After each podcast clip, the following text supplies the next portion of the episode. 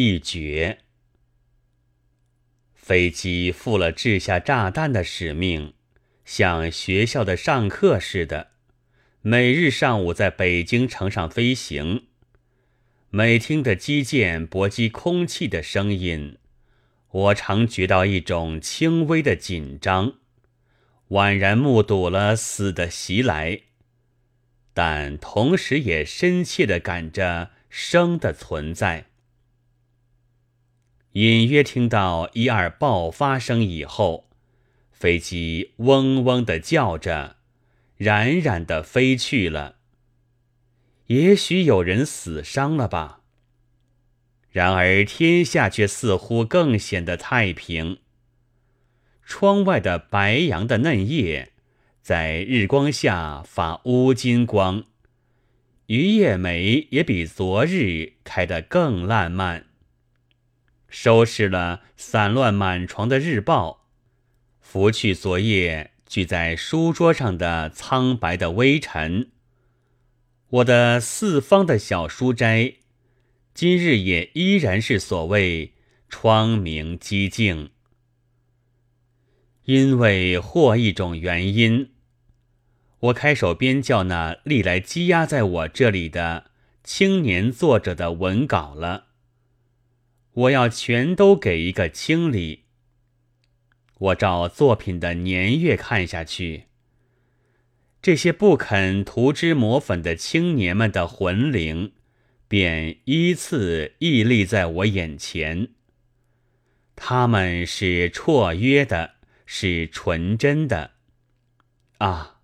然而他们苦恼了，呻吟了，愤怒，而且终于粗暴了。我的可爱的青年们，魂灵被风沙打击的粗暴，因为这是人的魂灵。我爱这样的魂灵，我愿意在无形无色的鲜血淋漓的粗暴上接吻。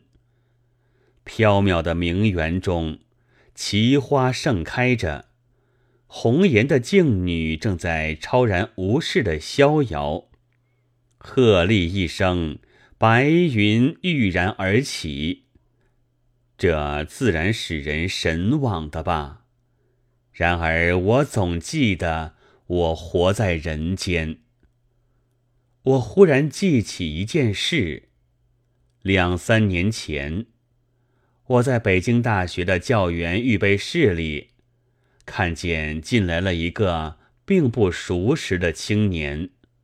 默默的给我一包书，便出去了。打开看时，是一本浅草。就在这默默中，使我懂得了许多话。啊，这赠品是多么丰饶啊！可惜那浅草不再出版了，似乎只成了陈中的前身。那陈钟就在这风沙轰动中，深深的在人海的底里寂寞的鸣动。野季经了几乎致命的摧折，还要开一朵小花。我记得托尔斯泰曾受了很大的感动，因此写出一篇小说来，但是。草木在旱干的沙漠中间，拼命伸长它的根，吸取深地中的水泉，来造成碧绿的林莽，自然是为了自己的生的。然而使疲劳枯渴的旅人，一见就怡然觉得遇到了暂时息间之所。这是如何的可以感激，而且可以悲哀的事。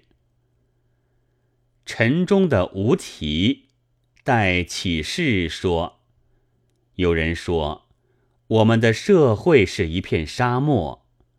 如果当真是一片沙漠，这虽然荒漠一点，也还静肃；虽然寂寞一点。”也还会使你感觉苍茫，何至于像这样的混沌，这样的阴沉，而且这样的离奇变幻。是的，青年的魂灵屹立在我眼前，他们已经粗暴了，或者将要粗暴了。然而，我爱这些流血和隐痛的魂灵，因为它使我觉得是在人间，是在人间活着。在边教中，夕阳居然西下，灯火给我接续的光，各样的青春在眼前一一驰去了。身外但有昏黄环绕。我疲劳着，捏着纸烟，在无名的思想中静静地合了眼睛，看见很长的梦，忽而惊觉，身外，身外也还是环绕着昏黄。烟转在不动的空气中上升，如几片小小夏云，徐徐唤出。难以指明的形象。一九二六年四月十日。